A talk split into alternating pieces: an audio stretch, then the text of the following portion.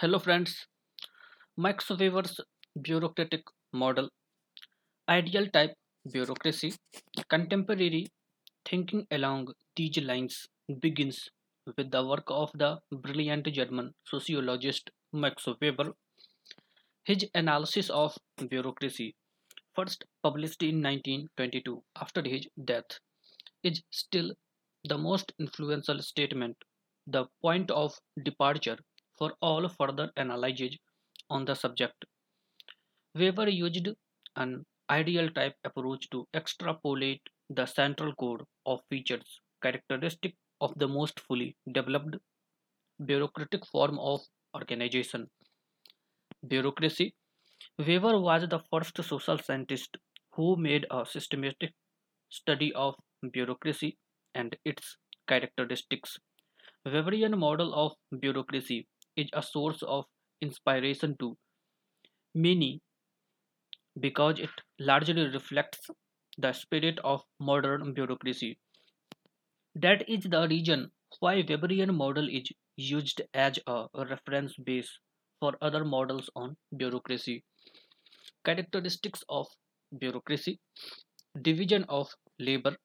The work of the organization is divided among the employees in such a way that each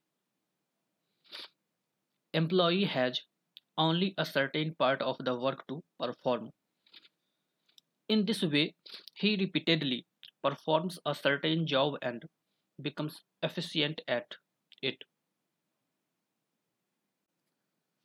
Hierarchy In every bureaucracy, there is a chain of command or hierarchy so that officials at lower levels are supervised by those at higher levels. Written documents, every transaction, decision, and order of the organization is recorded. Files, punch cards, or computer tips then constitute the memory of the organization and help it in efficient decision making in the future. Expertise Employees are selected on the basis of technical qualifications. Recruitment is made through a competitive examination. Officials are appointed, not selected, since election does not test technical qualifications. Career system Employment of a member of a bureaucracy constitutes a career. The employee expects to be promoted from lower position to higher position within the hierarchy of the organization. Promotion is based upon both merit and seniority. Money salaries employees are remunerated by fixed salaries in money. This is different from the payment made in kind in older age. In addition to the salary, there is a provision for a pension or a provident fund to take care of the employee when he grows old and retires from service.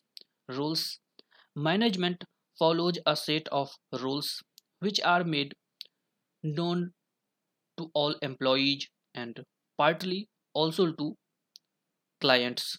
Rules prevent arbitrariness since they are equally applicable to everyone. They also make for efficiency since they help to avoid mistakes.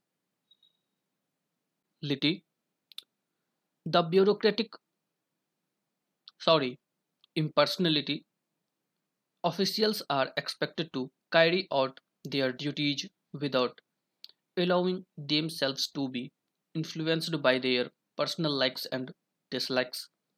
Efficiency The bureaucratic organization is the most efficient form of organization, just as a machine is more productive than any other mode of production. So, a bureaucracy is more efficient. Both the machine and the bureaucracy have the advantage of technical superiority. Their efficiency derives from rationality.